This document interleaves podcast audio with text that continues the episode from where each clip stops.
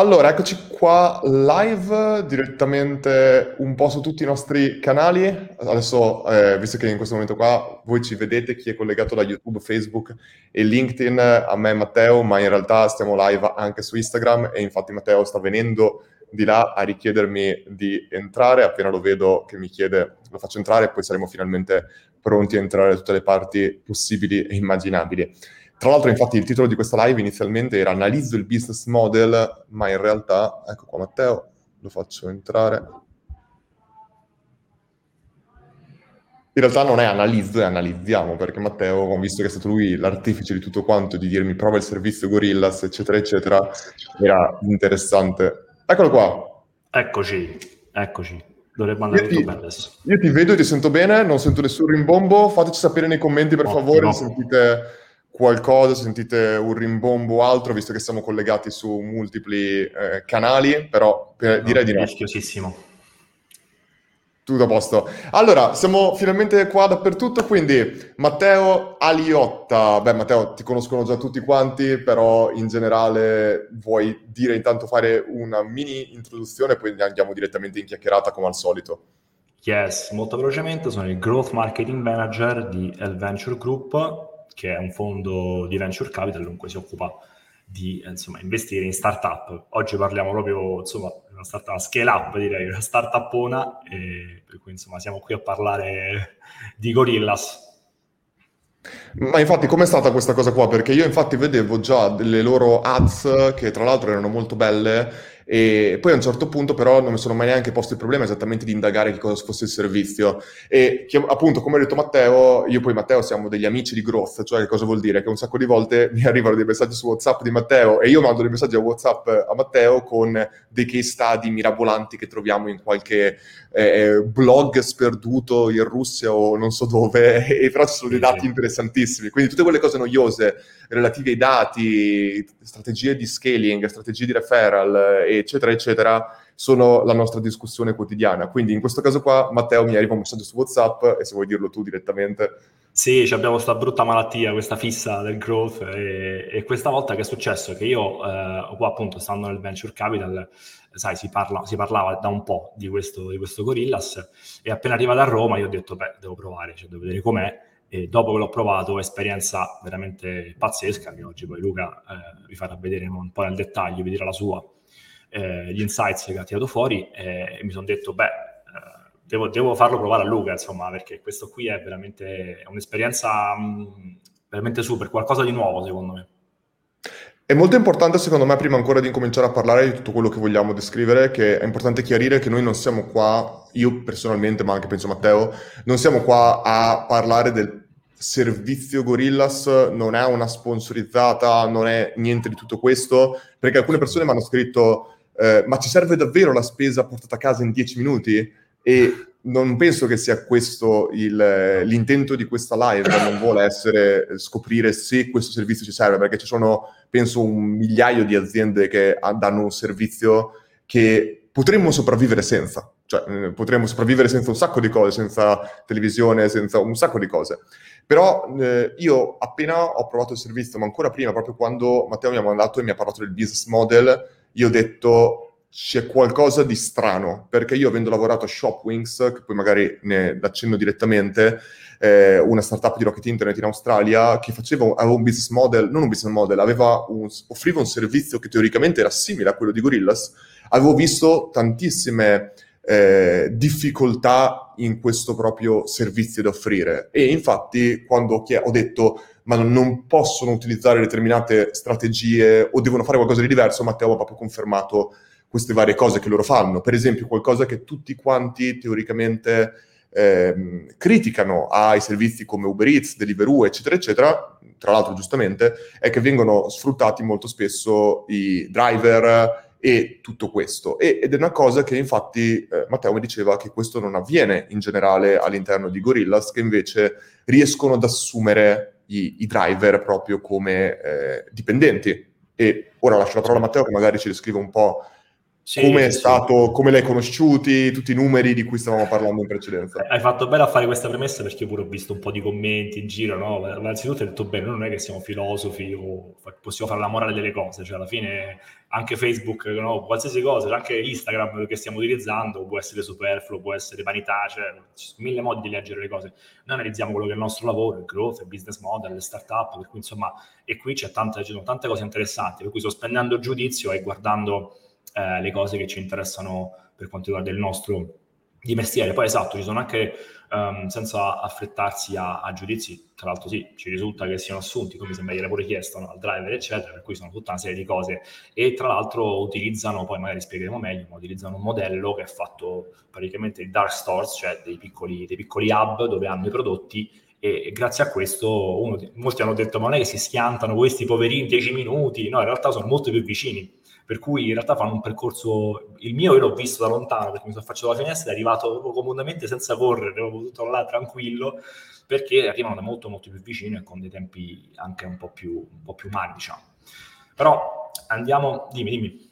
No, dicevo che magari qua poteva aver senso fare quella premessa che dicevo, eh, Shopwings, la startup in cui lavoravo in Rocket Internet, poi magari parlerò di Rocket Internet, eh, faceva esattamente questo, ti consegnava a casa teoricamente entro un'ora la tua spesa però qual era la grande differenza rispetto a quello che ha appena nominato Matteo? Il fatto che eh, dove lavoravamo in Australia, ma poi era una startup che avevano aperto a Berlino e non era andata bene, e in eh, un paio di altri paesi, il grande problema era semplicemente il fatto che eh, loro utilizzavano lo stesso modello di Uber, ovvero avevano dei driver, delle persone che loro prendevano non assunte, ma persone a chiamata che erano in giro teoricamente così, appena ricevevano l'ordine da qualcuno che sull'app di Shopwings, in questo caso la startup dove lavoravo in precedenza, c'erano tutti i prodotti di supermercati eh, vicino a dove, vi, dove poteva venire l'ordine.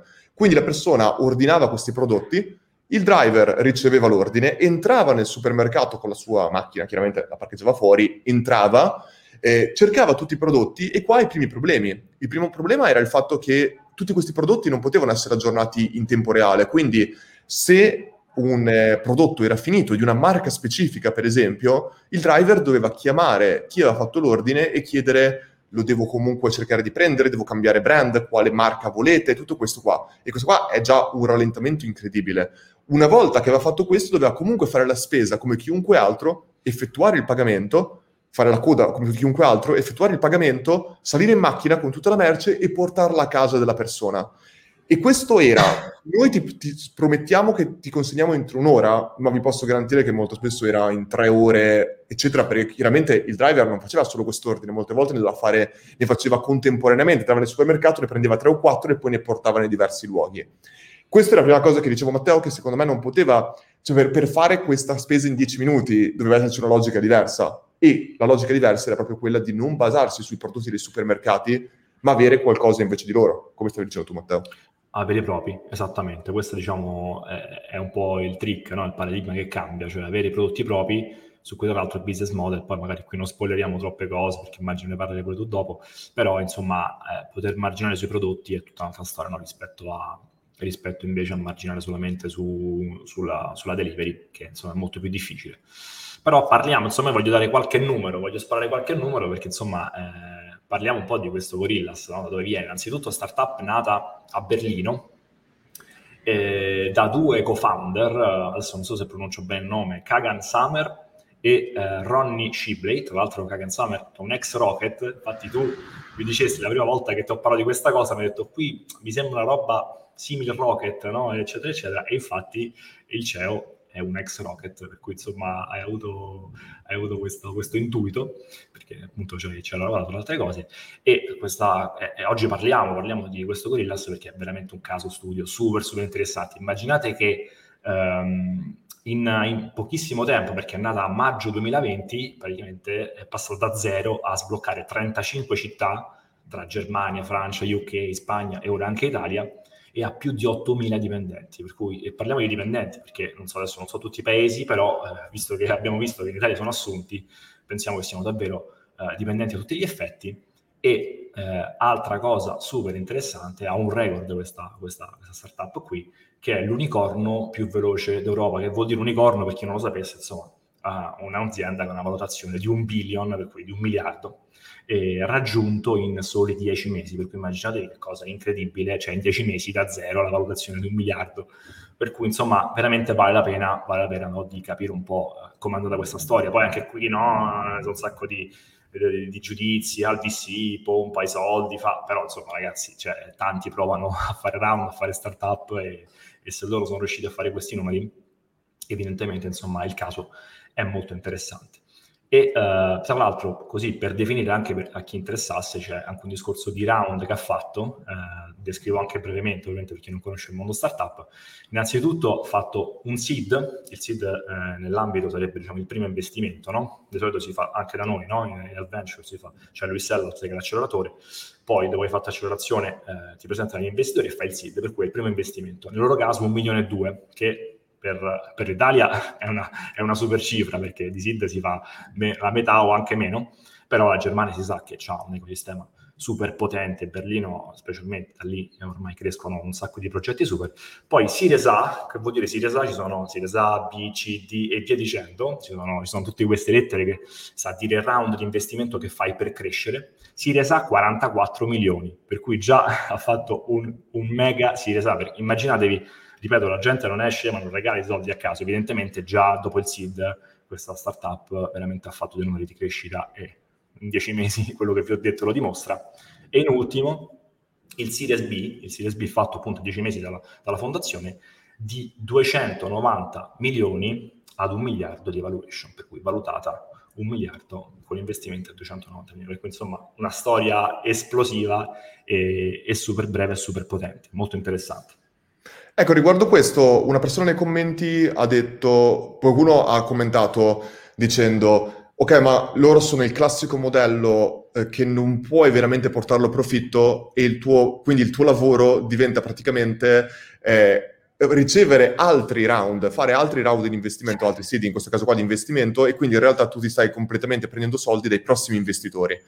E, yes. e questa cosa qua è una cosa che è assolutamente... Ehm, può essere assolutamente corretta in questo caso, perché se pensiamo ad Amazon, Amazon non è mai andata in profitto, eh, non è mai andata in profitto da F- quando è iniziato, fino, quando...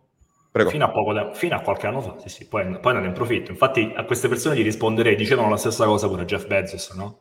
È impossibile fare profitto con sta roba.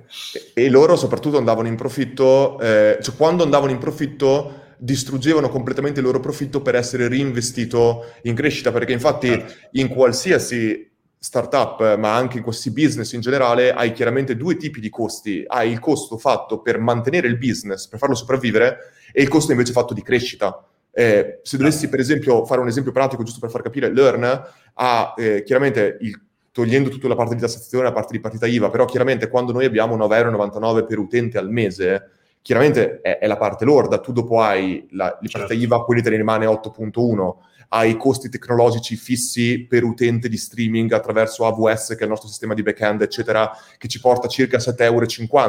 Da lì, quei 7,50 euro, che è quello che ti rimane, togliendo il fatto che paghi le tasse a fine anno, lì dentro tu hai dei costi che possono essere tutto quello che è dipendenti, ufficio se uno ce l'avesse, eccetera, eccetera, e quelli lì sono altri costi che però non crescono all'ammontare degli utenti, cioè non è che se ho 10.000 certo. utenti e dopo ne ho 100.000, quei costi aumentano di 10 e poi ci sono tutti i costi di marketing, che chiaramente invece il marketing è qualcosa che tu fai come investimento per il futuro. E in questo caso qua Jeff Bezos, eccetera, eccetera, ha sempre cercato di investire in, in, in crescita, che erano tutti quegli investimenti che tu facevi in realtà per prendere in un certo senso il monopolio dell'intero mercato. E la, la, differenza è questa, che uno dice, è vero, sto bruciando un casino di milioni, sto andando sempre a break even quando va bene, ma il concetto è, se po- poi qual è la marginalità che ti rimane nel momento in cui tu, una volta che hai raggiunto il posizione da monopolista, puoi spegnere i rubinetti di soldi nella crescita ed è lì che c'è il vero profitto. Avevo letto una statistica super interessante che diceva che nel mercato offline, se tu hai una, le, le, le, prime tre aziende, cioè se noi pensiamo alle prime tre aziende di un mercato, eh, la prima azienda di un mercato, cioè immaginiamoci il computer, le tre aziende che vendono più computer al mondo. La prima azienda nel mercato, in un mercato offline, cioè di rivenditori come potrebbe essere MediaWorld, lo dico caso, ha circa l'80% del mercato. Poi la seconda ne ha tipo il 15% e l'ultima ne ha tipo il 4 e l'1% se lo dividono tutte le altre. Nel mercato online la prima non ha l'80% del mercato, ha il 98% del mercato e le altre si dividono tutto il resto. Quindi è proprio un, un discorso che provare a raggiungere il monopolio, chiaramente ci sono mille sistemi antitrust per bloccare tutto questo discorso qua, eh, però cercare di raggiungerlo nel mercato online può avere un vantaggio competitivo ancora maggiore ed è per questo che sono disposti, certo. la, la, chiaramente la bolla della dot com bubble, eccetera, eccetera, sono stati disposti negli anni 2000 a finanziare in maniera così tanto massiva delle aziende tecnologiche rispetto alle aziende offline, che invece ci hanno messo magari 30 anni per avere delle valuation di questo tipo. Certo, sì, in sintesi il gioco della scalabilità, una super, super scalabilità, come hai detto tu, slegata anche un po' dai costi, questo, questo poi è il tema, no? Per cui insomma eh, questo è. Poi, come dire, arrivare a profitto, eccetera, è, è un gioco particolare, ci si può arrivare in tanti modi diversi, per cui quando fanno troppe critiche sui business model che dicono cose che già dicono impossibile, eccetera, eccetera, io mm, sono sempre un po' titubante. Sarà che di mio, come dico sempre, sono agnostico, per cui non, non mi sposo una, eh, in questo caso, no? e, e, e, nel marketing in genere, non mi, non mi, sposo una causa già prima di vedere come va a finire. Amazon, non, oggi non è il caso studio di Amazon, però per dire eh, una cosa che ha contribuito fortemente ad arrivare a profitto è Amazon AWS che se vogliamo, non so se potrebbe definire una sorta di spin-off, e lì hanno una marginalità pazzesca perché non vendono merce fisica ovviamente, e come è nato, l'hanno creato per loro, hanno visto che era una figata, hanno cominciato a venderla agli altri con marginalità pazzesche, per cui non so, Gorillas sì, magari non, è, non c'è profit, è difficile riuscire a fare un business che si regga in piedi su sta roba, magari venderanno il software, venderanno il modello di hub, non possiamo sapere, per cui questo è il bello dell'innovazione. Infatti, chi spara troppo sicuro di sé, diciamo, no, sentenza su questa roba, mm, non, non mi trova d'accordo, diciamo così. Amazon, tra l'altro, è stato completamente, cioè AWS è stato il maggior finanziatore di Amazon, quindi nel senso hanno creato un servizio per autofinanziarsi in questo caso. Esatto. E, esatto. e poi, come dicevi tu in precedenza, ehm, uno deve anche pensare, è veramente necessario andare in profitto per i piani del founder eh, e CEO, eccetera, eccetera, perché tranquillamente loro potrebbero dire, che tra l'altro è esattamente mentalità Rocket, poi magari faccio una premessa per chi non la conoscesse, ma Rocket ha sempre creato startup per essere in grado di fa- produrre enormi risultati in pochissimo tempo e fare un exit direttamente alle aziende che duplicava. Certo. Loro potrebbero tranquillamente avere il suo modello, cerchiamo di fare un enorme, enormi risultati in magari tre anni, ma molto spesso Rocket anche in un anno e mezzo, e poi venderla a chi? Potenzialmente Amazon potrebbe tranquillamente essere una delle, delle, aziende che comprerebbero e uno direbbe ma hanno già una valuation di un miliardo, Amazon spenderebbe un miliardo, Amazon lo spenderebbe tranquillamente. Cioè... Diciamo che può permettersi, farò un attimo in tasca e li trova quei soldi. Sì, no, ha detto benissimo, poi voglio dire un aneddoto che secondo me è, è, è fighissimo e spiega un po' la mentalità di questo tipo di aziende perché molti poi hanno anche preconcetti che vengono anche un po' delle PMI, no? il fatturato sì, ma quanto fattura, ma quanto profitto. Qui il gioco è diverso, è come se tu paragoni, non lo so, il calcio alla pallavolo, sono due cose diverse. C'è un aneddoto fighissimo che ho letto su un libro adesso di Noah Kagan, che è uno dei miei marketer preferiti, che ha lavorato per Facebook agli albori, è stato credo product manager agli albori di Facebook, cinquantesimo eh, dipendente o qualcosa del genere, che andò da Zuckerberg c'è questo aneddoto stupendo in questo libricino, gli ha detto Mark, guarda, ho questa idea, ho trovato un modo per monetizzare, per fare questa roba qui, così qua andiamo a profit. Mark l'ha, l'ha fermato, ha detto, è andato alla lavagna e ha scritto enorme growth e gli ha detto non faremo nulla che non ci porti a questa cosa qui fighissimo. Cioè, già questo ti fa capire, ti fa capire come funziona questo mondo. Per cui Mark Zuckerberg non gli fregava niente del profitto, ma growth, crescita, crescita più veloce e potente possibile. Ed è un altro che ci ha avuto ragione, insomma, non è l'ultimo arrivato. Che è stato quello che poi eh, discutevano sempre i due, i due founder di, di, Facebook, Mark e Severin, mi sembra che si chiamasse l'altro founder. Sì. Sì. che uno voleva subito mettere le ads esatto. molto velocemente, però questo qua avrebbe peggiorato enormemente l'esperienza e avrebbe poi impedito la, la, viralità che invece si è creata dentro Facebook, quindi sì, anche sì. lì aveva ragione. Ma erano, erano veramente aziende che ancora... Eh, io tra l'altro stavo leggendo recentemente, cos'è che stavo leggendo che parlava proprio di questo? Eh, comunque un libro che parlava proprio della crescita esplosiva di queste aziende, dove la maggior parte di volte il grandissimo problema era la crescita tecnologica, cioè poter reggere la mole di utenti che entravano, che MySpace è stato un enorme problema, ma lo stesso Facebook che inizialmente era nato come qualcosa eh, da desktop, da computer, ehm, l'esperienza mobile a un certo punto eh, Zuckerberg ha proprio dovuto decidere di praticamente togliere tutta l'attenzione. Per tre anni hanno lavorato praticamente completamente sull'esperienza mobile perché lui vedeva che il trend del mercato sarebbe stato che gli utenti usassero Facebook solo da Dex, solo da mobile. Da mobile e, ed è quello che è assolutamente successo. Ha lavorato d'anticipo, sì, infatti secondo me Zuckerberg, no, non per andare off, off topic, ma è molto sottovalutato perché veramente tra i più forti della storia, perché veramente ha avuto tante intuizioni e non ha sbagliato un colpo, una macchina. Persino Amazon ha fatto magari tante cavolate, tanti investimenti. Zuckerberg è fortissimo, veramente una macchina, poi capisco che magari non è simpaticissimo a vedersi, quello contribuisce pure E abbiamo discusso di questo io e te, perché io ho una visione leggermente diversa su Mark, anche se riconosco che tutto quello che tu stai dicendo a livello tecnologico hai, hai perfettamente ragione, non ne ha sbagliato praticamente una di questo tipo di cose. Eh, poi a livello magari di mission e vision di quello che realmente Facebook fa o dei potenziali ah, beh, certo. problemi che però ah, lì, nessuno poteva realmente no. saperli però la, la colpa esatto. alla fine se la, se la, prende lui davanti al congresso la prende lui, eh, beh, per forza ragazzi eh, sia, sia, la fama che, che, i problemi, normale però sì, eh, diciamo che nell'innovazione un po' tutto è così eh, tutti noi siamo pionieri, facciamo delle cose, non sappiamo realmente poi dove ci portano di fatto, no? L'importante è cercare di rimanere sempre etici però certe cose hanno un'onda lunga che non puoi prevedere nemmeno tu. Questo è... Matte, c'è una domanda per te che secondo me io non saprei rispondere. Quindi 290 milioni di round a 1 billion di post money. Hanno ceduto il 29% solo ora oltre al SID. Maluccio direi, non pensate?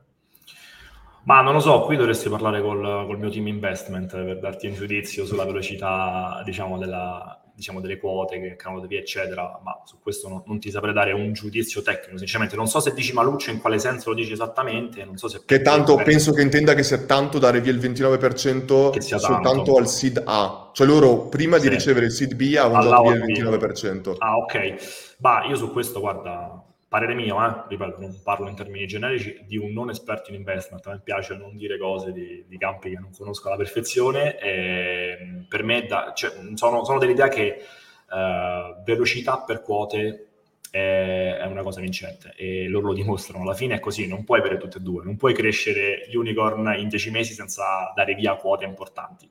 E la velocità, come abbiamo detto prima, è tutto. Per cui eh, se riesci a sbloccare 35 città cedendo il 29% e, e ti becchi un billion, che ragazzi sono tanti soldini, cioè, il billion, scusa, 290 milioni che sono tanti soldini da investire per, per crescere tutta la vita. Come dico sempre, come dicono tanti, meglio essere, avere l'1% di, so, di un miliardo che il 90% di zero o di un milione. Chiaramente questo discorso qua a cui sono 100% d'accordo si può fare perché loro hanno chiaramente delle mire globali e delle mire di prendere chiaramente l'intero mercato. Certo. Eh, era il discorso che facevamo prima. Eh, ci sono tantissime, e questo è il problema, poi molte volte si confonde imitare alcune realtà che sono fuori dal tuo contesto e se uno avesse un'azienda, per esempio come Learn, che noi vogliamo espanderci solo in Italia, non avrebbe assolutamente senso perché tu saresti, per, secondo me, perché avresti, staresti andando a esaurire, potenzialmente a saturare il tuo mercato molto velocemente. Poi c'è l'altro problema inverso di non sapere cosa fare con i soldi e esatto. tranquillamente incorrere in, in tutto questo. Come no? Come no? Assolutamente, se rimani sull'Italia, vabbè, per te nel tuo caso hai, hai fatto un esempio esatto di, di, di, proprio di visioni diverse, per cui assolutamente ci tengo sempre a dirlo che non è che la, la, modello del venture capital è il migliore o è quello giusto, assolutamente. Ripeto, sono due sport diversi, non è che c'è una cosa meglio tra la basket, la pallavolo e il calcio. Quello che, quello che ti piace di più, che pensi sia giusto per la tua visione, per il tuo divertimento, per lo stare. Per cui nel tuo caso di Learn eh, probabilmente stai benissimo così, hai anche, no, più, hai anche più potere decisionale e se vuoi, vuoi concentrarti molto sull'Italia, che per carità è anche una cosa nobile perché serve, eh, va benissimo, va benissimo, non, non avrebbe senso. E, e, poi vorrei aggiungere anche il fatto del, che ci sono tanti modi potenzialmente per raccogliere soldi o budget o quello che è, eh, senza dover per forza avere investitori. Cioè, eh, possiamo tranquillamente parlare del, oltre di tutto il discorso di fare credito, e, e, questa cosa qua, cioè fare debito in questo caso qua, cioè anche rivolgersi dalle banche, dove in questo caso qui potrebbe tranquillamente essere che la tua crescita è così tanto alta e veloce che in realtà la il, quello che ti chiedono per il prestito tipo un, una versione di mutuo, è in realtà molto più conveniente rispetto a quella di dare via quote della tua società. Potrebbe tranquillamente Anche. essere. Sì, sì, ci sono tante forme di, di finanziamento, cioè, ci sono le oh. banche, ci sono i prestiti, ci sono anche il, la... crowd, il crowdfunding. crowdfunding. Il crowdfunding l'equity crowdfunding, che per esempio stavo ascoltando prima Mozilla, che era completamente open source all'epoca, aveva fatto unicamente con eh, crowdfunding e lo stessa cosa... Eh, la stessa cosa Wikipedia che sopravvive soltanto con crowdfunding in realtà. E esatto. eh, Mozilla per esempio aveva usato una cosa molto interessante. Non mi ricordo se Mozilla o Firefox. Com'è Firefox? Che praticamente avevano detto tu ci dai eh, un, una, un, in, uh, un, minimo di 10 dollari come donazione e avevano messo il nome di tutte le persone che avevano ah, fatto la donazione sul sì, sito. E questo aveva spinto ancora di più la viralità perché poi le persone condividevano dicendo guarda c'è il mio nome su eh certo, Firefox. Certo. E la certo, cioè, l'or- l'orgoglio, sì, che credo che siano la stessa cosa, perché se non dico una cavolata, c'è la Mozilla Foundation che eh, è, diciamo, eh, detiene poi Firefox, il browser. Assolutamente, poi ci stanno bandi statali di ogni genere, regionali, eccetera, eccetera, che hanno i soldi anche a fondo perduto, per questa è un'altra modalità. Poi ci stanno, ci sono le startup uh, self-baked, come si dice, no? O, che sono, che ne so, eh, famoso ClickFunnel di Russell Brunson, che lui si vanta, no? famoso marketer, per chi non conoscesse Russell Brunson, ha fatto ClickFunnel, che è questo software per fare landing page, no? per acquisire, eh, eccetera, e lui ha fatto tutto senza VC, senza niente, e mi sembra che faccia qualche milioncino MRR, cioè eh, ricorrente mese per cui tutto, tutto, così in bootstrap, startup indie, c'è Gumroad che è quel prodotto per vendere, no? che i creator usano per vendere eh, prodotti digitali, anche adesso anche non digitali, e il, il founder, è fighissimo, lo seguo, addirittura tipo, ha fatto tutto in bootstrap totale, per cui eh, ha tipo un solo dipendente, che è nemmeno un dipendente, ha creato tutto lui e, e si è autofinanziato, cioè è un programmatore, se l'è fatto da solo e fine, cioè nel senso è andato subito a ritorno sull'investimento subito, dopo qualche mese. Ci sono tante da oggi, questo è il bello. Assolutamente, io poi vabbè, noi siamo in bootstrap, quindi assolutamente... Esatto, tu hai fatto qualcosa, tu, no? eh? hai fatto la beta, hai fatto una serie di ci cose. Ci sono chiaramente scelte diverse, sono tantissime scelte diverse, anche soltanto... Eh, intanto salutiamo Raffaele Gaito che ci ha salutato su Instagram. Ciao Raffaele, grande Raff. E, eh, ci sono tantissimi modi diversi e poi soprattutto uno poi deve fare delle scelte chiaramente diverse. Io conosco per esempio, stavo parlando anche prima con eh, Ale Tommasi, Alessandro Tommasi, il founder di Will, e loro chiaramente avendo seguito il percorso invece canonico hanno avuto chiaramente il budget per strutturare un team da subito come uno lo dovrebbe avere in una startup. Quindi tu assumi persone immediatamente full time, fai l'ufficio, fai tutto quanto. Noi, per esempio, abbiamo fatto scelte diverse e inizialmente è come se avessimo fatto quello che ha fatto Elon Musk. All'epoca Elon Musk per riuscire a realizzare un razzo costava troppo perché la NASA ti chiedeva 4 miliardi per razzo, lui se l'è assemblato a casa. Quindi questo è quello che noi abbiamo fatto inizialmente iniziando a lavorare soprattutto i primi mesi con persone magari in partita IVA, con persone che volevano lavorare, che avevano alcune ore di disponibilità, magari settimanale o giornaliera, e piano piano, soprattutto ora, che è passato, eh, siamo a 65 settimane noi del, dal lancio di Learn, soprattutto ora stiamo incominciando sempre di più a eh, proporre alle persone che lavorano con noi una, eh, dire, una partecipazione molto più full time e stare con noi molto più in maniera permanente. Quindi nel senso, sono scelte che poi, eh, come dici tu, è la velocità però la velocità e la ricerca di investimenti, come mi disse anche tra l'altro il Simo di Rocket Internet, la maggior parte di volte si basa principalmente su quanti competitor tu hai nel mercato. Cioè se tu non hai, se tu hai competitor, la cosa che tu devi fare è lì che entri in scaling, in blitzscaling, eccetera, perché devi prendere il mercato prima che lo prendano loro. Soprattutto in Italia, se ci fossero competitor estremamente forti, non è semplicemente una cosa del il mercato è grande per tutti, perché nel momento in cui tu vuoi prendere il mercato e anche soltanto fare partnership con alcune aziende completamente in target o con influencer completamente in target, o lo prendono loro o lo prendi tu. Non, non è che ci so, si possono duplicare queste persone. No, no, Quindi in realtà l'investimento è la velocità con cui tu prendi il mercato prima che lo prenda qualcun altro. Assolutamente, infatti eh, proprio per tornare a Gorillas, che è il tema, è, è proprio così, cioè nel senso, ehm, tu la prima cosa infatti che mi hai detto pure tra le varie challenge che mi hai fatto quando, quando, quando ti, ho, ti, ho, fatto vedere questa roba, eh, è come fare a difendersi, no? Come, come lo difendi. Ecco, hai, toccato secondo me il punto chiave, cioè che eh, un business del genere magari probabilmente è replicabile, Amazon potrebbe farlo, si potrebbe impegnare, certo non lo so, l'ingresso è un po' tosto perché arrivare a fare gli hub con 10 minuti la consegna, eccetera, è difficile. Però effettivamente, come fai, hai detto bene tu, quando c'è fortissima concorrenza, cioè sei costretto ad andare in base scaling, per cui loro stanno, lo sanno che c'è la concorrenza, lo sanno che ci sono i big che se li possono mangiare e infatti stanno correndo come pazzi perché ti prendi il mercato e dopodiché è difficile buttarti giù, o ti comprano oppure è difficile buttarti giù. Esatto. È, è, il loro Perché modello, no? Parlando dei competitor, chi c'è? C'è Amazon Fresh che da sempre l'avevano fatto, che lo sta prendendo piede anche in Italia, ma prima e, sì. e, che loro teoricamente ti portano a casa la spesa, che è esattamente quello che, fanno, che fa Gorillas. Non riescono ancora a farlo in 10 minuti, ma ricordiamoci, vediamo un attimo questa cosa. Togliamo per favore ogni tipo di critica sul ci serve davvero la spesa di 10 minuti.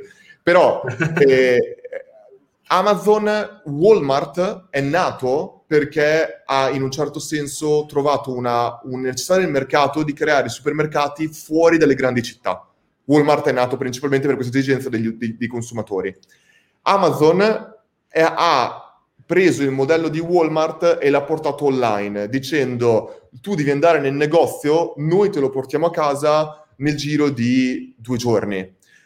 Uber l'ho pubblicato anche dentro le mie storie, per questa spiegazione qua, ha proprio annunciato che il futuro di Uber vuole essere l'azienda la che ti porta a casa qualsiasi cosa in 30 minuti. Perché loro chiaramente hanno tutta la logistica di driver che ti possono già portare a casa altre cose, ti possono portare a casa anche prodotti del supermercato, della farmacia, di tutto quanto in 30 minuti. Gorilla sta, pro- sta proponendo di portarti a casa qualsiasi cosa in eh, 10 minuti e se pensiamo a tutto questo, mi ricordo che c'era stata un'enorme discussione su in realtà ehm, Amazon che in realtà ti sta portando le cose a casa in un'ora o, o, o in un giorno. Ecco, scusatemi, Walmart a un certo punto ha provato a fare la delivery a casa, ma te la proponeva in due giorni. Amazon te la proponeva nello stesso giorno. Questa cosa che sulla carta può sembrare niente di che, cioè stiamo veramente lottando per risparmiare 24 ore di consegna, cambia tutto. Cambia, cambia completamente tutto. tutto a livello proprio di business. E questi 10 minuti rispetto a un giorno cambiano completamente tutto e hanno chiaramente delle sfide di logistica, di esecuzione ed è questa la ragione per cui noi stiamo facendo la live, non perché mi è arrivata la spesa in 7 minuti, non me ne frega niente la spesa in 7 minuti, io tra l'altro amo fare la spesa e continuerò a farla offline, è proprio, è proprio una mia routine. mercato. Sì, sì, pure io, verdura è una mia routine. contadino, non, siamo, non sponsorizziamo la, la, vita veloce e consumistica, assolutamente. No, però è l'esecuzione la cosa interessante qua, perché io quello che dico sempre è se tu descrivi quello che viene fatto a livello di esecuzione, chiunque può prendere spunto da quello e prendere le cose positive di quell'esecuzione. Noi stessi con Learn abbiamo preso spunto da Amazon, Zara, Nike, eh, Netflix, tantissime aziende che sono ipercriticate. Zara è ipercriticata, certo. ma noi non prendiamo spunto per la parte di produrre eh, tantissimi prodotti che poi possono creare tutti questi problemi, eccetera, eccetera. Noi però prendiamo spunto dalla velocità per applicarla a qualcosa che noi riteniamo estremamente etico e estremamente utile. Non sto dicendo che Zara, non sto criticando Zara, però sto semplicemente no. dicendo chiunque può prendere spunto da Gorillas per l'esecuzione, non tanto per i dieci minuti certo. che ti certo. portano a casa la spesa. Esatto, io direi esecuzione e un'altra E che è esperienza, perché l'esperienza veramente eh, fa, fa, tutta la differenza nel caso di Gorillas. A ha stupito quella, cioè hanno creato un'esperienza nuova e forse provano ad imporre, secondo me ci sono i presupposti, una nuova abitudine, perché comunque veramente la possibilità di avere qualcosa più veloce di quanto puoi fare tu, perché come diciamo con Luca, dico, cioè, nemmeno se io il supermercato sotto al mio palazzo, proprio scendo, corro a prendere gli scaffali, del, proprio la fortuna che non c'è nessuno alla cassa, comunque ci metti più di 10 minuti, c'è poco da fare. Invece loro fanno meno di te, per cui questa cosa quasi senza nemmeno pensare, l'app poi è fatta molto bene a livello di UX, eccetera, di poter ordinare qualcosa, faccio il caso studio, che ne so, caso, stu- caso d'uso semplicissimo, sto a casa, arrivano due amici, ma cavolo, sarebbe, adesso ci sarebbe bene un gin tonic, ok? Tu prendi lì, puoi prendere il ghiaccio, puoi prenderti la bottiglia di gin, l'acqua tonica, tutto quanto, e ti arriva in, nel tempo che tu nemmeno hai premuto click, parli un attimo con gli amici, ti arriva a casa sono piccole cose, sì, se dobbiamo entrare nell'ambito, ci serviva per davvero, ragazzi, escludiamo tutto nella vita. Nel escludiamo tutti i prodotti. Amazon esatto, potevamo chiuderlo già da un pezzo. Sì, non ci serve nulla, nemmeno fare questa diretta, nemmeno stare su Instagram, nemmeno nulla, per cui, oppure anche la parte morale, io ci, sto, ci, vado sempre molto cauto perché magari la gente che dice ah questa cosa è immorale, magari c'è i jeans di Zara che l'hanno fatti, l'hanno trasportati col camion, poi ragazzi parliamo sempre di driver, ma nessuno parla mai, ne so, dei camionisti, dei padroncini, eccetera, che è roba che esiste da 50 anni e fanno dei ritmi massacranti, però nessuno ha mai detto poveri camionisti, no? prima, anche prima di, del digital, perché? Perché non è trendy eh, parlare dei camionisti, però anche lì è un nostro capriccio, cioè avere le fragole, che ne so, a, a, dicembre è un capriccio nostro, lo facciamo tutti, alla fine può capitare, ti pigli, non lo so, il pasticcino con la fragola sopra e quella l'ha trasportata un camion. Cioè se entriamo in questo ambito è, fi- è finita ragazzi, entriamo in un moralismo che qualsiasi cosa fai di fatto crea impatto sull'ambiente e il modello di vita eh, che, che, che, abbiamo, c'è poco da fare, bisogna cercare di fare il meglio che possiamo, quello sicuramente, ma insomma diciamo che a parte questo, eh, eh, secondo me per tornare un po' a quello che è il nostro lavoro, eh, l'esperienza è molto molto interessante. Poi eh, eh parliamo dell'esperienza proprio del primo... Ah, dimmi tu se vuoi, se devi andare tranquillamente la, la dico io, dimmi tu No, no, io altri 5 minuti molto volentieri, mi sto, mi sto divertendo a fare diretta con te, sono super Ok, dicevamo, la, l'esperienza che tu mi avevi proprio descritto come sarebbe stata molto molto bella, eh, lo è stato onestamente, quindi raccontiamo un secondo l'esperienza, tu selezioni i prodotti all'interno dell'app, spingi chiaramente invio e da quel momento in poi eh, c'è proprio l'intera esperienza che ti dice quanti minuti sono stimati e quanti minuti teoricamente ci sta mettendo a eh, consegnare le, i prodotti. E a livello, una cosa molto importante, chiaramente, Amazon si è sempre basata sull'esperienza cliente e sulla selezione dei prodotti, cioè ci devono essere più prodotti possibili. Una cosa che ancora Gorillas secondo me manca, o almeno nei centri vicino a casa mia, era la, l'assortimento di prodotti. C'erano tanti prodotti che erano in sold out, eh, c'è ancora poca roba fresh, quindi è tutto più che altro roba che ti consegnano, eh, diciamo pure, non, non voglio dire in scatola perché non lo è assolutamente, però diciamo che quando ho cercato io mancava l'insalata, mancava la carne, mancavano delle cose che in un supermercato normale tu andresti a prendere. Chiaramente questa cosa qua è normale che sia così perché molte volte tu devi incominciare piano e poi piano piano allargare sempre di più l'assortimento di prodotti. E, ehm, per me questa qua è una cosa che dovranno lavorare tanto. Oltre a questo poi arriva il driver, come dicevi tu, il driver si lava le mani, segue tutte le procedure. Quello abbiamo appurato, che, abbiamo appurato che è un processo dopo che, le, che gli hanno insegnato, eh, perché è identico per tutti quelli che ho sentito me l'hai detto anche tu, no? Loro arrivano... Che fanno quando ti vedono, esatto, quando, quando ti, vedono. vedono. Questo è anche una cosa bellissima, anzi due cose fighissime che ho sentito 3-4 persone a cui l'ho consigliato, amici che hanno fatto per conto loro. La prima è che ti chiamano quando arrivano sotto casa e questo io la trovo una, una, gran cosa, anche furba, perché innanzitutto da quando ti ho chiamato tu percepisci che il minutaggio è quando ti ho chiamato perché sono sotto casa tua. Per cui se ci metto un po' a trovare il portone, il citofono, sai, le classiche cose, perché io penso che il driver spende almeno il 30% del tempo a trovare il citofono giusto, a trovare l'entrata, non si capisce perché anche per esempio il palazzo mio ha una grande entrata e poi dentro ci sono vari palazzi, eh, per cui è, è più complesso. Ti chiamano subito, ti chiamano subito molto gentili, si vede che sono proprio, eh, sono, hanno fatto un training ben fatto, poi arrivano su e quando arrivano su aspettano che tu apri, come hai detto tu, poggiano, eh, poggiano la, diciamo, loro, la, loro, bag, si eh, igienizzano le mani e dopo ti danno. E in più, questa è una cosa cara a noi del growth, ti danno anche, almeno, almeno fatto così, mi sa pure a te, ma ho dato anche separati, non dentro, ma me l'ha dati in mano, dei coupon referral. Mi ha proprio detto, questi sono per te no. aggiuntivi. No? Ok. A me no, a me mi ha dato tu... il pacco e ho trovato tutto quanto dentro. Ok, io l'ho trovato sia dentro ma me l'ha voluto dare anche a mano. Questo su Roma, tu su Milano hai fatto, vero? Su Milano, io su Milano. Ok. Me l'ha dati anche, me l'ha voluto dare aggiuntivamente a mano. Non so se perché l'ho fatto uh, forse prima, che erano delle settimane E poi dentro, vabbè, poi magari farei vedere tutto tu. Eh, dentro veramente una cura particolare. Mi hanno mandato un regalino, un prodotto in regalo eh, poi scritto a mano, tutti i gadget. Eh, adesso, adesso li faccio vedere direttamente io così, tanto li, li faccio vedere almeno nello schermo. Super, okay. Matte, dai, allora ti lascio, ti lascio, andare, ti ringrazio tantissimo per aver partecipato. È stato un gran piacere, è stato un gran piacere, grazie a te e abbiamo condiviso insomma questa esperienza, secondo me vale la pena studiare. Grazie mille Matte, a presto allora. allora a presto, ciao ciao ciao. Ciao ciao, grande. Allora ragazzi, eh, ora Fantastico, intanto Matte mi piace tantissimo parlare con lui, ci scambiamo veramente tantissime informazioni, è chiaramente un professionista con cui mi confronto tantissimo ed è, è proprio bello tecnicamente parlare con qualcuno della sua eh, caratura, oltre che poi una persona fantastica. Tranquilli, su LinkedIn ho visto che mi avete fatto un sacco di domande, ora vengo a rispondere, ora posso andare un pochino più veloce direttamente a rispondere, prima finisco la parte dell'esperienza. Intanto ho guardato sul sito di Gorillas per capire un attimo che cosa davano in dotazione, i driver teoricamente hanno soltanto bisogno di un cellulare, ehm, e di un permesso di soggiorno nello stato in cui vivono e eh, successivamente loro gli danno, eh, gli danno, loro la bicicletta, teoricamente una bicicletta elettrica, perché molte persone hanno detto, poverini questi driver, eh, magari giustamente, che da quando gli danno il pacco in mano devono sfrecciare nel traffico per riuscire a rispettare quei minuti. Gli danno una bici elettrica, che può essere meglio o peggio, perché in realtà puoi andare ancora più veloce con una bici elettrica, quindi è ancora più rischioso. Però diciamo in ogni caso che è, è, è, il lavoro per cui sono stati assunti, quello di comunque fare una consegna. Se pensiamo anche in generale a una pizzeria o tantissimi altri posti che fanno delivery, non è che ci mettano molto di più di 10 minuti. Chiaramente qua uno mi dice non è che 10 minuti da quando ti danno la pizza in mano, è 10 minuti da quando tu spingi invio. Quindi è tutto diverso. Siamo d'accordo su questo, però abbiamo detto che non parliamo esattamente di questo.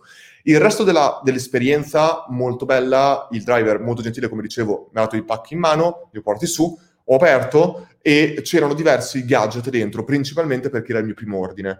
Eh, ho pubblicato anche le foto su Instagram, c'era un pacchettino con scritto proprio a mano grazie per il tuo primo ordine e eh, dentro c'era un... Ehm, non bevo neanche, non so neanche come si chiama, però un... no, scherzando chiaramente, eh, un... non mi viene in mente, vabbè insomma un cavatappi o quello che è. Poi c'era dentro dei bigliettini come questo con scritto teoricamente a mano eh, che pomeriggio sarebbe senza Gorillas, eh, un'altra cartolina con sempre il claim Faster Than You, e poi c'era una mappa, perché loro fanno anche consegne dentro i parchi, quindi non soltanto a casa, e c'era una mappa, in questo caso qua di Milano, Matte mi ha detto anche di Roma, eh, con teoricamente i vari parchi dove tu puoi, eh, che tu puoi visitare e chiaramente dove puoi anche ricevere i eh, prodotti Gorillas direttamente al parco, quindi puoi fare un picnic, proprio la funzione picnic, quindi molto molto interessante. Tutto questo è bellissimo perché è un merchandising, è quella relazione offline che online tu non puoi creare. Ed è, ed è molto interessante. Ora, un, visto che io ho lavorato a Rocket Internet, ora spenderò anche due parole su questo eh, argomento.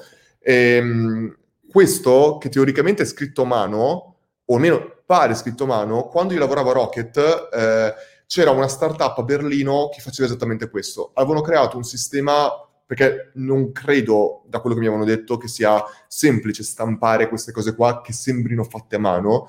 Eh, questa startup a Berlino faceva proprio questo, aveva creato un sistema, una macchina enorme che era in grado di personalizzare tutto quanto, addirittura con nome, cognome, come proprio fosse scritto a mano, e questa è una relazione fantastica. Se ci pensiamo, tantissimi business creano questa cosa. Eh, quelli di Poké, mm, non mi ricordo il nome, eh, scrivono sempre il nome, ti scrivono anche grazie con lo smile. Eh, Starbucks fa tantissimo relazione con questo, sarebbe da parlare una vita di tutto il concetto di subscription di Starbucks e della carta con cui tu puoi pagare e il fatto che nel momento in cui tu fai passare questa carta, loro sanno tutto di te, ti possono chiamare per nome direttamente le persone che ti danno il caffè e hanno informazioni che, ti, che, da, che hanno su di te per poter avere una conversazione come se tu fossi un cliente. Ricordiamoci questo, offline l'unica forza che veramente ci può difendere dal mondo online, se io dovessi dire come posso battere Amazon se sono un retailer, qualcuno che vende prodotti esattamente che vende anche Amazon, come posso batterli? Non puoi batterli sul prezzo, non puoi batterli sulla velocità di consegna, su cosa li batti? Li batti sulla relazione. Amazon, per quanto può creare dei sistemi di personalizzazione incredibili, non può batterti sulla personalizzazione, sulla relazione che tu puoi creare con un cliente, perché tu sei una persona umana, loro hanno un customer care incredibile, tutto quanto, ma tu sei una persona umana con una faccia, sei magari del paese in cui vive quella persona, hai, sei, hai, conosci per nome cognome i figli perché hai creato una relazione di questo tipo. E per me questo è l'unico modo in cui noi oggi possiamo difenderci se non vogliamo andare anche online come dei piccoli commercianti, dei negozi familiari, eccetera, eccetera, dobbiamo battere sulla relazione. Ora, come si batte qualcuno? Come si crea la relazione? Non tanto come si crea, come si velocizza il tempo che creiamo una relazione. Mille libri che possiamo leggere psicologici, eccetera, eccetera, non stiamo parlando di manipolazione, stiamo parlando di creare una relazione sana e genuina. Queste cose sono esempi di tutto questo. Quando ti arriva a casa qualcosa e c'è scritto grazie per il tuo primo ordine, scritto a mano, con una mappa, con delle cose che non ti aspetti. Ora, lo so che è brutto leggerlo perché ogni seconda volta mi prendono in giro per l'effetto wow e l'haha moment. Questo è l'effetto wow. L'effetto wow è quando tu teoricamente superi, eccedi le aspettative facendo qualcosa di completamente non usuale. Ho parlato tanto di questo discorso qua, c'è un test, un esercizio che tutti i team al mondo dovrebbero fare secondo me, che ho preso, copiato, replicato nel nostro team a Learn, che ha, ne ha parlato in, in, nel video Blitzscaling numero 18, cercate su YouTube Blitzscaling, Blitz, la, la sentite, B-L-I-T-Z, Blitz, Scaling, scritto scaling normale, scaling, eh, numero 18, cercate su YouTube, guardateli tutti, ma il numero 18 è quello che a me personalmente piace di più, fatto con Ryan, eh, Brian Chesky, il founder di Airbnb, loro si sono detti, com'è che noi possiamo creare un effetto sorprendente verso gli utenti? Perché vogliamo creare un effetto così positivo che tu, oltre a ritornare, parlerai del servizio a tutti i tuoi amici, perché tu parli non di qualcosa di normale, non dici sono andato al ristorante e ho mangiato, chi se ne frega, tutti quanti mangiano al ristorante. E quando tu entri in un ristorante e dici sono andato a questo ristorante e mi hanno, il menù, non c'era nessun menù, ma il cameriere mi ha recitato il menù in greco, in latino, mi ha recitato con una poesia. Questa è una cosa che non è normale, tu non vai in tutti i ristoranti e trovi questo. La conseguenza quindi di questo che cos'è? Che tu lo racconti, perché hai vissuto un'esperienza particolare, ci vorrai tornare. Ricordiamoci sempre, il marketing non finisce con la vendita, il marketing finisce quando tu torni nel posto dove hai appena vissuto l'esperienza, settimane, giorni, ore dopo, con i tuoi amici, la tua famiglia e tutto quanto. Questo è il concetto di referral, è il concetto di word of mouth, è il concetto di tutto questo. È fondamentale, non possiamo fermarci a questo. E di conseguenza, che, qual è l'esercizio che, di cui parlava Brian Chesky? Era proprio quello di dire, interroghiamoci col team e diciamo, se noi vogliamo che i nostri utenti ci diano qualcosa di più di 5 stelle su 5, quindi il massimo che possono dare, cosa possiamo fare noi del team per creare un'esperienza di 6 stelle su 5? Il mio cominciato a dirsi, potremmo eh, creare, dire a tutte le persone che devono accogliere il, mm, l'ospite della casa di mettere un bigliettino sulla porta con scritto eh, ciao Luca, benvenuto nella nostra casa. Potrebbe essere qualcosa che ti colpisce, ti dici, cavolo, ti hai preso la briga di fare questo. E poi si dice, cosa potrebbe essere 7 stelle su 5? Magari eh, quando io arrivo all'aeroporto e devo prendere un taxi per andare a casa, magari invece all'aeroporto ho la persona che deve accogliermi a casa, che è venuta all'aeroporto con un cartello con scritto benvenuto Luca e mi porta a casa in macchina un, una, una, un'esperienza 8 su 5 potrebbe essere che alla, all'aeroporto che ad aspettarmi non c'è soltanto una persona, ma c'è una specie di festa con i palloncini, con 25 persone che dicono benvenuto Luca, che, eccetera, eccetera. Ora, chiaramente sto esagerando, ma è proprio questo il gioco, esagerare, perché l'effetto wow si scatena con l'esagerazione. Ora, perché voglio parlare di tutto questo? Perché parlando di business model, parlando proprio di questo, a livello di economics, a livello di profitto, come fa profitto in questo caso qua Gorillas? Gorillas ti dice proprio che il prezzo dei loro prodotti è lo stesso che tu troveresti in un supermercato. Quindi, se questo è vero, non ho indagato ma mi sembra più o meno uguale, togliamo questa parte. Non c'è veramente marginalità, so- non c'è un sovrapprezzo per i prodotti, quindi non c'hanno quella marginalità lì. Delivery costa 1,80 euro. Marginalità bassissima, perché poi non c'è un minimo di prodotti che tu devi ordinare. Potresti ordinare due prodotti, pagare 2 euro, aggiungere 1,80 euro, tu con 3,80 euro ti fai portare a casa le cose, con 3,80 euro non puoi sopravvivere in questo business, se non hai chiaramente investimenti enormi, quali loro hanno avuto. Qual è la differenza tra tutti i Deliveroo, Uber Eats, che chiaramente loro hanno una marginalità? Qual è la marginalità di loro? Hanno una marginalità nella consegna, che molto spesso è anche 5 euro, non so neanche qual è, però hanno la marginalità della consegna esattamente come loro, ma in più hanno la marginalità che tu non vedi. Hai la marginalità del 30%, 25-30% che chiedono ai ristoratori. Quindi loro hanno la, la, la, consegna che è praticamente pagata, non è un costo perché è compresa nel prezzo, e poi loro, il loro vero rincaro è il 30% che non paga l'utente finale perché altrimenti non saresti competitivo. Le persone se dicessero devi pagare il 30% in più, se lo vanno a prendere loro. Invece loro ti dicono no, tu paghi solo la consegna, quindi ci aiuti con la consegna, ma il 30% lo paga il ristoratore. Anche il ristoratore molto spesso non può sopravvivere in questo modo. Questo è un altro discorso che però uno deve stare dentro in base a che tipo di ristorante ha. Se avesse un ristorante di alto livello con marginalità molto più alte, potrebbe tranquillamente starci dentro, ma da lì ci sarebbe poi una discussione sul branding, eccetera, eccetera. Che marginalità ha Gorillas invece? La marginalità che Shopwings all'epoca non aveva, la startup in cui lavorava in Australia, perché noi che cosa facevamo? Avevamo una leggera marginalità sui prodotti e sulla consegna, ma non prendevamo nessuna marginalità sui prodotti, nella produzione dei prodotti, perché i prodotti erano del supermercato. Invece Gorillas può fare tutto questo, loro comprano con le economie di scala, ricordiamoci sempre questo. Perché è importante raggiungere una massa critica? Perché Amazon doveva andare sulla velocità massima? Perché le economie di scala sono quello che sono due cose principalmente che possono avere un effetto mostruoso per la scalabilità del tuo business, l'economia di scala e il network effect. L'economia di scala è tutto quello che ehm, ha dei costi che non aumentano in proporzione ai prodotti. Cioè, se, se Gorillas domani, visto che loro hanno dei magazzini dove loro comprano i prodotti prima e li tengono in questi magazzini, quei prodotti loro li possono comprare, numero uno, da non sono prodotti che per forza devono essere di maxi marche e quindi in realtà loro possono scegliere delle marche di nicchia che magari gli costano molto di meno da essere acquistati, ma oltre questo non comprano un prodotto, non comprano uno yogurt che ti costa come prezzo magari 3 euro, loro ti dicono te ne compro 1000 e il prezzo è 2 euro. Quindi cambia completamente, hanno una marginalità magari in questo caso qua del 33% su quel prodotto su cui poi possono farci chiaramente ottenerci dei profitti. Ma ancora una volta, comprare mille prodotti non è uguale a comprarne 10.000, 100.000. Se compri 100.000 magari non te lo fanno pagare come singola unità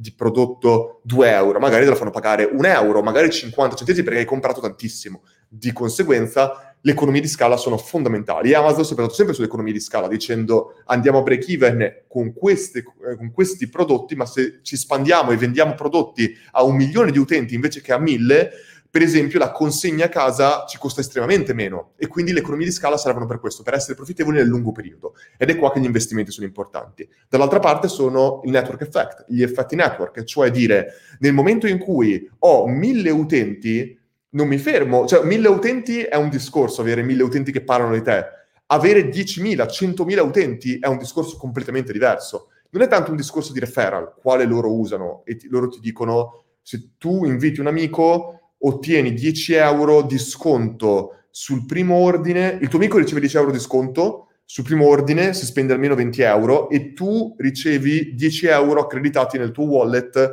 ehm, che dopo viene scalato dal tuo prossimo ordine. Anche qua c'è una differenza mostruosa. Pensiamo un secondo a questo sistema di referral. C'è una differenza mostruosa tra questo sistema di referral e un sistema di referral tipo quello di PayPal. PayPal ti diceva, il tuo amico apre un conto, accreditiamo 10 euro a te e 10 euro al tuo amico, soltanto per aver aperto un conto. 10 euro, cash, soldi, è un'uscita monetaria dell'azienda. Dall'altra parte invece abbiamo loro che ti dicono, noi ti stiamo dando 10 euro di crediti che, che tu potrai redimere e ottenere soltanto quando effettui un acquisto di almeno un tot, incominciando a diventare un cliente pagante, e dell'altro se rifai un ordine. Questo che potere ha? Ha il potere, numero uno, che quei 10 euro sono 10 euro che tu vedi hai i costi, ma loro chiaramente hanno delle marginalità, loro ci perdono sul profitto che fanno, ma chiaramente avendo prodotti margine, con un profitto, in realtà quello lì rappresenta un costo minore per loro, non sono ovviamente 10 euro, magari sono 6 euro. Chiaramente tutto questo avverrebbe ancora meglio se fossero prodotti digitali, perché chiaramente l'abbonamento Learn, per esempio, che costa 9,99 euro, cioè le tasse, c'è tutto quanto quello che vuoi, ma chiaramente noi abbiamo dei costi di mantenimento che sono pari a un euro al mese per utente, che è molto diverso rispetto ad avere prodotti fisici che invece tu proprio tiri fuori del, del, dei, dei soldi per prenderli. Di conseguenza nel mondo digitale hanno funzionato ancora bene, benissimo. Il modello migliore era stato quello di Dropbox che ti diceva noi ti diamo tot giga se tu inviti un amico. A loro quello storage, quello spazio costava veramente pochissimo perché ancora una volta si basava su economie di scala. Quello che perdevano era un potenziale guadagno, ma potenziale guadagno è estremamente diverso rispetto a un'uscita monetaria. Cambia completamente. Qua loro stanno facendo la stessa cosa, non stanno facendo fare un'uscita monetaria, stanno facendo un mancato guadagno parziale rispetto a quello che avrebbero fatto, ma al tempo stesso spesa minima di 20, di conseguenza loro comunque ci stanno facendo sopra, vanno a riottenerlo attraverso il profitto che ci fanno sugli altri 10 euro che usciranno. Tutto questo discorso qua di referral è assolutamente interessante ed è fondamentale da fare nel momento in cui vuoi avere un business di questo tipo. Perché è fondamentale? Per il concetto di economia di scala di prima. Nel momento in cui tu hai dei profitti minuscoli, dei margini minuscoli sui singoli prodotti, la grande differenza lo fa che cosa? Il costo di acquisizione del cliente. perché nel momento in cui tu spendi 3 euro per acquisire un utente che ti spende 10 magari, la grande differenza che cos'è? Che quell'utente che ti spende 10 meno i 3 che tu hai speso di acquisizione, meno tutto quello che vuoi di eh, costi vivi che hai, non è che semplicemente tu puoi dire sono andato break even, perché quel cliente che è entrato, se tu crei l'effetto wow come queste cose qua, rappresenta non soltanto un cliente che ha comprato da te, che magari è andato break even, ma un cliente che tornerà a comprare da te, e ricordiamoci, ti costa 7 volte di meno, ti costa 7 volte di meno far riconvertire un utente che ha già comprato da te rispetto a acquisirne uno nuovo. Cosa vuol dire questo? Che se tu spendi 7 euro per acquisire un cliente che ti compra la prima volta, quello stesso cliente con un euro di spesa in ads, in relazione, in quello che vuoi, può comprare un'altra volta. Quindi tu in realtà spendi non 7 per il primo acquisto, ma non spendi 7 anche per il secondo. Ne spendi 1, quindi 7 più 1 fa 8, tu spendi 8 per due acquisti. Quindi è lì che vai. Poi spendi un altro euro per il terzo acquisto quindi tu spendi 9 per 3 acquisti e vai avanti sempre così, fino a un certo punto dove l'utente ha creato un'abitudine tale che tu non spendi neanche più quell'euro, ma direttamente fa tutto direttamente eh, il, il marketing.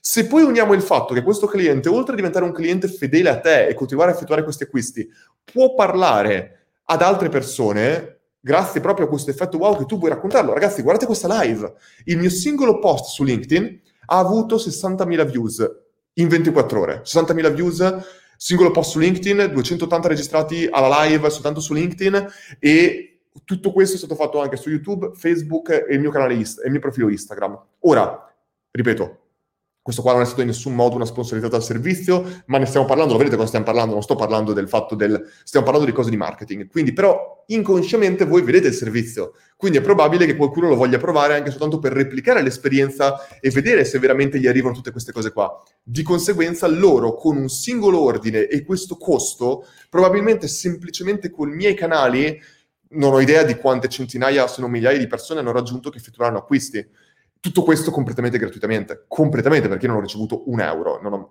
tutto quello che io dico, ragazzi, non ricevo mai un euro per questo, ma mi piace così perché mi piace poter parlare di tutto quello che mi interessa e dire le cose positive e negative di un servizio in questo caso. Di conseguenza, ehm, questo è tutto il concetto che avevamo detto in precedenza del concetto di referral e del concetto che uno non può mai fermarsi al guadagno nel breve periodo, guadagno front-end, ma deve sempre pensare in ottica sia del un utente che torna da te, ma oltre questo un utente che parla di te. Questo dovrebbe essere il nostro scopo, tor- avere un cliente ricorrente, una, creando una relazione con quel cliente e oltre questo creare un, eh, un, un effetto così tanto forte che le persone vogliono parlare di te. Questo Esempio molto semplice, che uno pensa sempre, ah, questi servizi con migliaia di finanziamenti, eh. Io continuo ad andare giù a prendere il caffè sotto casa spendendo un euro quando potrei prendere delle capsule, ho la macchinetta qua di fronte del caffè, potrei farmelo da solo, io vado giù a prenderlo perché ogni volta che entro in quella caffetteria mi siedo, ho il giornale, le persone mi conoscono, non mi chiamano per nome perché non gli ho mai detto il mio nome, però ogni volta che entro mi dicono subito, caffè doppio? Perché sanno che io prendo sempre un caffè doppio espresso lì giù e oltre questo, questo quando sono la mattina, quando torno invece a pranzo, cosa mi chiedono? Dolcetto dopo pranzo? Perché sanno che a volte, dopo 30 volte che me l'hanno chiesto, a volte mi faccio corrompere, prendo un cannolo siciliano o altre cose. Questa relazione è la ragione per cui io torno a spendere un euro giù al caffè invece che prendermi direttamente la macchinetta, perché io voglio staccare, voglio scendere, voglio parlare con persone, visto che tutto il giorno lavoro davanti al computer. Non ci voglio di fare questo, ma se vi giuro, ho attorno a me almeno 5 caffetterie e le ho provate tutte quante perché a volte quella dove vado spesso è chiusa. Non ho creato una relazione con gli altri in questo modo, non mi era piaciuto, non mi avevano dato quel senso che per me è importante.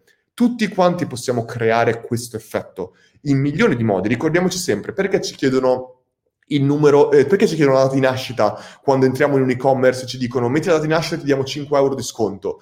Perché la data di nascita è un sistema per creare relazione e mandarti un'email automatica che prova a, a, replicare la relazione che però ci dovrebbe essere offline. Perché se tu hai un business offline e tu devi avere una relazione forte con i tuoi migliori clienti, tu i tuoi migliori clienti, non dico tutti, i tuoi migliori clienti tu dovresti sapere la data di nascita, dovresti sapere il nome dei figli, dovresti sapere queste cose qua. E tu, per Natale, dovresti mandare un regalo a loro gratuitamente, senza lo sconto, quello che volete. Tu dovresti mandare un regalo ringraziandoli perché sono i tuoi migliori clienti.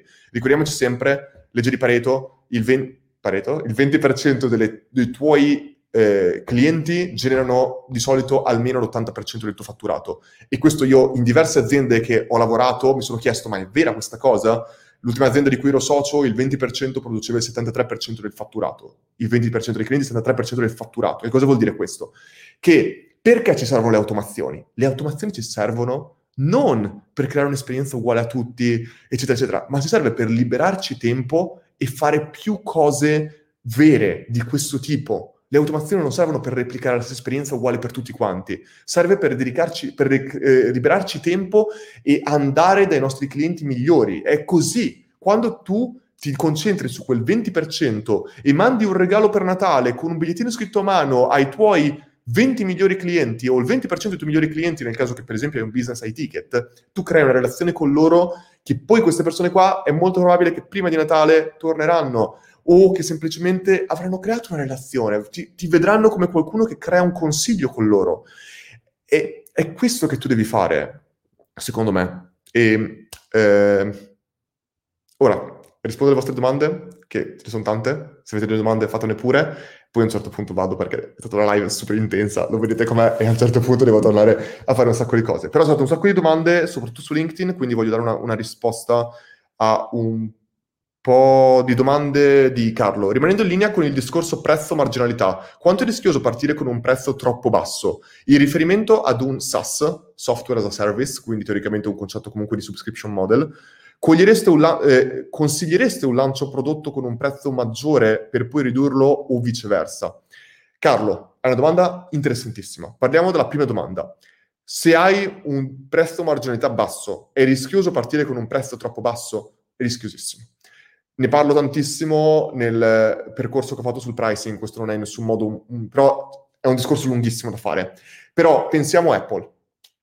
Apple in generale, tutti i prodotti, ehm, qua ci sono veramente un discorso di, lunghissimo di screen, eh, di screen pricing, eh, tutte queste cose qua da fare, però giusto per proprio semplificare al minimo, la maggior parte di volte quando tu fai uscire un prodotto nuovo, il prezzo dovrebbe essere tendenzialmente alto alto chiaramente rispetto al, pre- al range di prezzo del, del, prodotto. Perché questo? Perché soprattutto quando tu lanci un prodotto nuovo, il valore che gli utenti percepiscono non è nel prezzo, ma è nell'avere qualcosa che gli altri non hanno. È una riprova sociale in un certo senso, io ce l'ho, tu non ce l'hai. Questo è perché c'è della gente che si fa ore e ore e ore di fila davanti a un Apple Store per comprare il telefono appena uscito, che ha sempre un prezzo estremamente alto. Non c'è mai un prezzo più basso, cioè non c'è mai un prezzo basso con cui Apple vende i cellulari, ma il prezzo diminuisce successivamente. Quindi partono da un prezzo alto che poi diminuisce. Perché questo? Perché ancora una volta avere il cellulare prima degli altri è già una ragione per cui è un valore aggiunto, non è il prezzo in questo caso qua. Quindi partire da un prezzo alto tendenzialmente e poi cosa fa Apple? Piano piano lo abbassa prima dell'uscita di un altro cellulare, di un altro nuovo, di un nuovo cellulare, che quindi cosa fa? Prezzo basso e poi ritorna su, prezzo lo riabbassa e poi ritorna su con un nuovo modello e va avanti così. Se dovessimo vedere a un'azienda che ha un prezzo unico, tendenzialmente quello che succederebbe tendenzialmente è una curva che va giù così. Il, e poi ritorna su. Perché tendenzialmente quello che quando tu fai veramente profitto è quando tu alzi il prezzo non è quando tu lo tieni basso, chiaramente. Di conseguenza, che cosa succede? Tu all'inizio hai un'innovazione. L'innovazione, abbiamo appena detto, la Z eh, rimane quella, l'innovazione abbiamo detto che giustifica già un prezzo alto, perché sei il primo ad avercela. Quindi puoi partire con un prezzo alto. Piano piano, mentre invece tutti quanti pensano, no, è un'innovazione, non la conoscono nessuno, non si fideranno, dobbiamo partire con un prezzo basso non è la maggior parte delle volte mai così, soprattutto se sei in bootstrap non puoi sostenere questa cosa qua. La ragione per cui Learn è partita a 9,99€ da subito, che è un prezzo che poi tra l'altro è rimasto identico e non abbiamo mai abbassato il prezzo eh, e non abbasseremo mai il prezzo. Di conseguenza tu parti da un prezzo alto quando sei in una fase di, innova- di innov- innovator, poi piano piano cosa succede? Il mercato vede che è possibile fare questo, entrano competitor nel mercato, che entrano la maggior parte delle volte con un prezzo più basso. È lì che ha senso incominciare ad abbassare il prezzo per essere competitivo agli altri e basarti comunque sul fatto che comunque il mercato conosce più te rispetto agli altri, ma abbassi comunque il prezzo perché il mercato è arrivata, c'è tutto il discorso di eh, innovators, early adopter, eh, scusami, innovators, early adopter, eh, early majority, late majority, ladders. Quindi se pensiamo in quest'ottica, tu hai la parte innovators e early majority dove hai un prezzo alto. Quando entra la eh, innovators e early adopters hai un prezzo alto. Quando entra la early majority e la late majority è lì che si abbassa leggermente il prezzo, quando ci sono i ladders è lì che alzi il prezzo perché cerchi di, di, fare profitto prima che il prodotto non sia più interessante per i cambiamenti di innovazione, tecnologici, eccetera, eccetera. Di conseguenza non consiglierei mai di partire con un prezzo troppo basso a meno che tu non abbia un sistema di eh, sopravvivenza, di economia di scala, di marginalità o dei grossi investimenti. Semplice. Noi come Learn abbiamo cercato investimenti perché sapevamo di poter sopravvivere grazie al business model che abbiamo sviluppato e i costi che sapevamo di poter sostenere. In riferimento a un SaaS, consiglieresti un lancio di prodotto a un prezzo maggiore per poi ridurlo o viceversa? Eh, penso di aver risposto alla domanda. Come fanno a fare hub così diffusi? A parte la considerazione eventuale, grazie ai soldi, tecnicamente come hanno fatto e come eh, mai i competitor non avevano pensato a questo modello diffuso? Allora, questa qua è un'ottima domanda. Come fanno a creare delle cose così diffuse? Allora, numero uno, qua è esecuzione. Qui è soldi, grazie al cavolo, come hai appena detto tu, ma è poi esecuzione. Rocket Internet è un'azienda che si basa unicamente sull'esecuzione. Chi non la conoscesse, Rocket Internet, azienda nata da tre fratelli, fratelli Somewhere, a Berlino, anni e anni fa, dove loro hanno detto, per noi farci venire nuove idee è sbagliato, perché anche se sono idee geniali o idee che sembrano stupide, ci vogliono anni per testarle, per verificare il mercato, per tutto quanto, fino a che siamo raggiunti al product market fit e siamo pronti a scalarle. Noi siamo bravi a scalare le idee, non a crearle. Quindi cosa hanno fatto? Hanno detto, vediamo delle startup interessanti. Magari una startup a San Francisco che è nata da tre anni e ha appena raggiunto il product market fit queste qua sono tutte aziende che più sono giovani, più ci mettono tempo a raggiungere la massa critica per poter scalare in velocità. Loro cosa fanno invece? Dicono, creiamo, visto che sappiamo già che quel modello funziona, cre- replichiamo lo stesso identico modello creando aziende nostre con un nome diverso, un'azienda nostra con un nome diverso che attraverso le nostre conoscenze di esecuzione, attraverso i contatti che abbiamo, attraverso il capitale che possiamo raccogliere velocemente, visto che abbiamo già, visto che qualcun altro per noi ha già dato quell'idea, apriamo dei negozi, apriamo degli uffici in tutta Europa, in tutti i mercati concorrenti a quello magari americano dove è nata l'idea, prima che lo facciano loro. Una volta che poi loro vorranno espandersi in Europa, noi avremo già creato tutti questi asset e loro, se vogliono, possono o competere con noi o darci delle quote societarie, quindi come comprarci, e noi gli diamo tutti i nostri asset. Un esempio di questo? Ehm, Groupon una delle aziende più in più crescita mai esistita. Hanno fatto un fatturato di un miliardo il primo anno, i primi anni, una roba comunque mostruosa. Eh, loro hanno fatto esattamente questo. Eh, Groupon ha ceduto quote societarie a Rocket Internet per acquisire tutti i cloni che avevano creato di Groupon in Europa. In questo modo, grazie a questa unione di uffici, team, eh, competenze, conoscenza, Groupon è riuscito a scalare a un miliardo di fatturato nei, primi, nei primissimi anni. Quindi è stata proprio questa la cosa che facevano. Quindi, per fare un esempio molto semplice, l'ho pubblicato nel post, quando Airbnb, e hanno fatto questo in una valanga di startup diverse, o attualmente hanno oltre 140 startup attive nel mondo, ma il concetto è, l'esempio molto semplice, quando Airbnb era a quattro anni di vita in America, avevano un ufficio, stavano pensando ad aprire il secondo ufficio, avevano ricevuto un finanziamento di 7 milioni di euro. A un certo punto, in un mese, Rocket Internet ha detto, quello è un modello che ci piace, Airbnb, lo replichiamo? In un mese, Rocket ha aperto, mi sembra, 30 uffici in Europa, fatto raising di 100 milioni e assunto 400 persone da mettere in questi 30 uffici. In un mese. Loro in 3-4 anni avevano aperto un ufficio e stavano pensando di aprire il secondo e avevano ricevuto un, cap- un investimento di 7 milioni. E quando poi sono messi a negoziare, Rocket ha chiesto del capitale a Airbnb, cioè del, delle, delle, quote, per dire ti diamo i nostri uffici, ti puoi espandere in Europa velocemente grazie ai nostri uffici. Eh, Brian Chesky, founder di Airbnb, non ha voluto accettare, hanno dovuto competere, sono entrati in blitzscaling, cioè crescita iperveloce.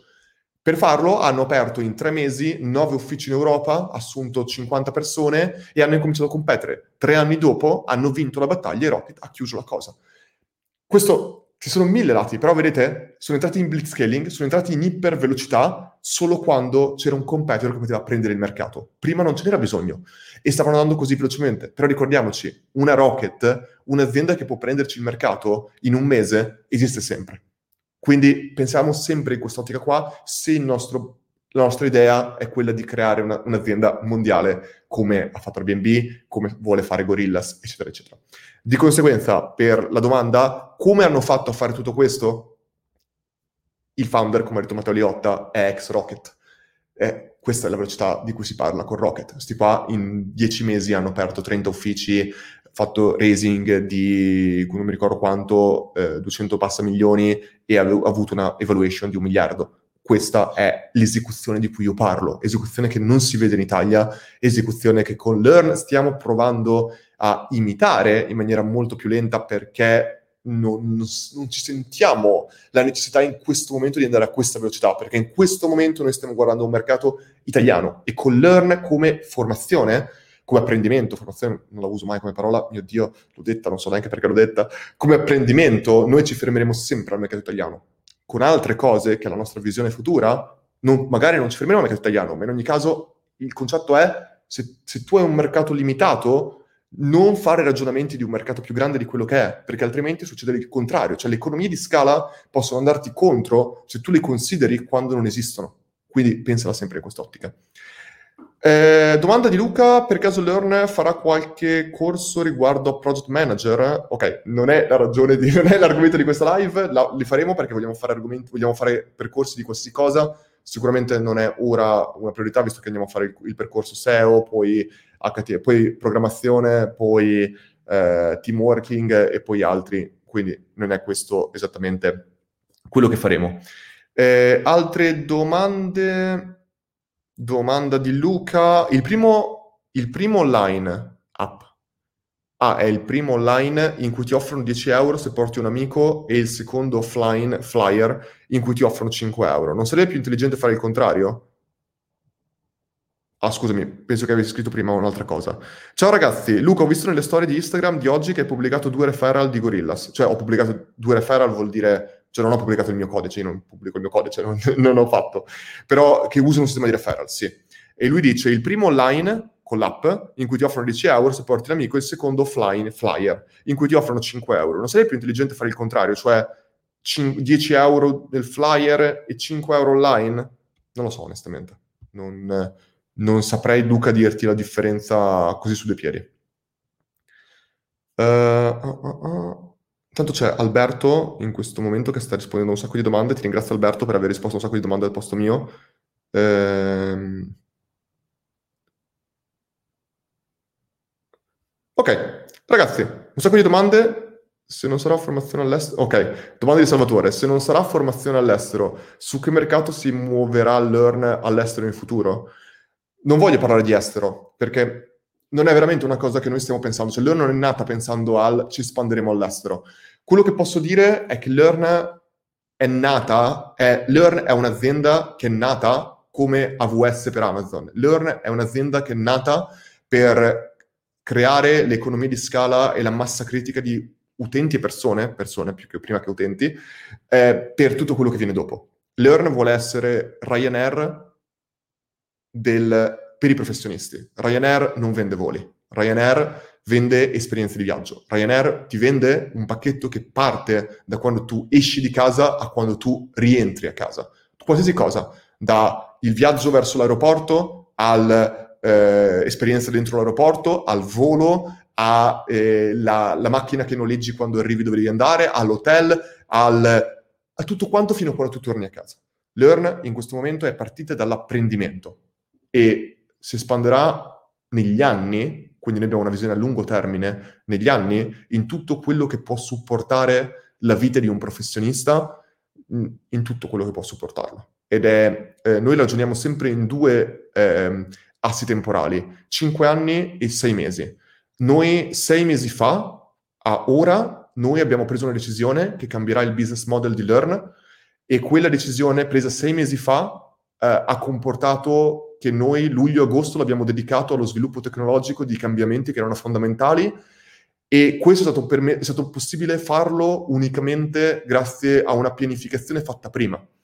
Eh, tutto quanto con Learn, con un team così ristretto, con asset e budget così ristretto, è stato possibile unicamente grazie a una visione estremamente chiara di tutto il team di che cosa vogliamo fare. Perché tu in realtà il budget lo, lo, ne hai bisogno di tanto budget quando tu non sai che cosa vuoi fare, quando tu sei pronto a testare tantissime cose diverse e di conseguenza sprecare budget, perché è normale che quando testi cose diverse alcuni test vanno bene e altri test vanno male.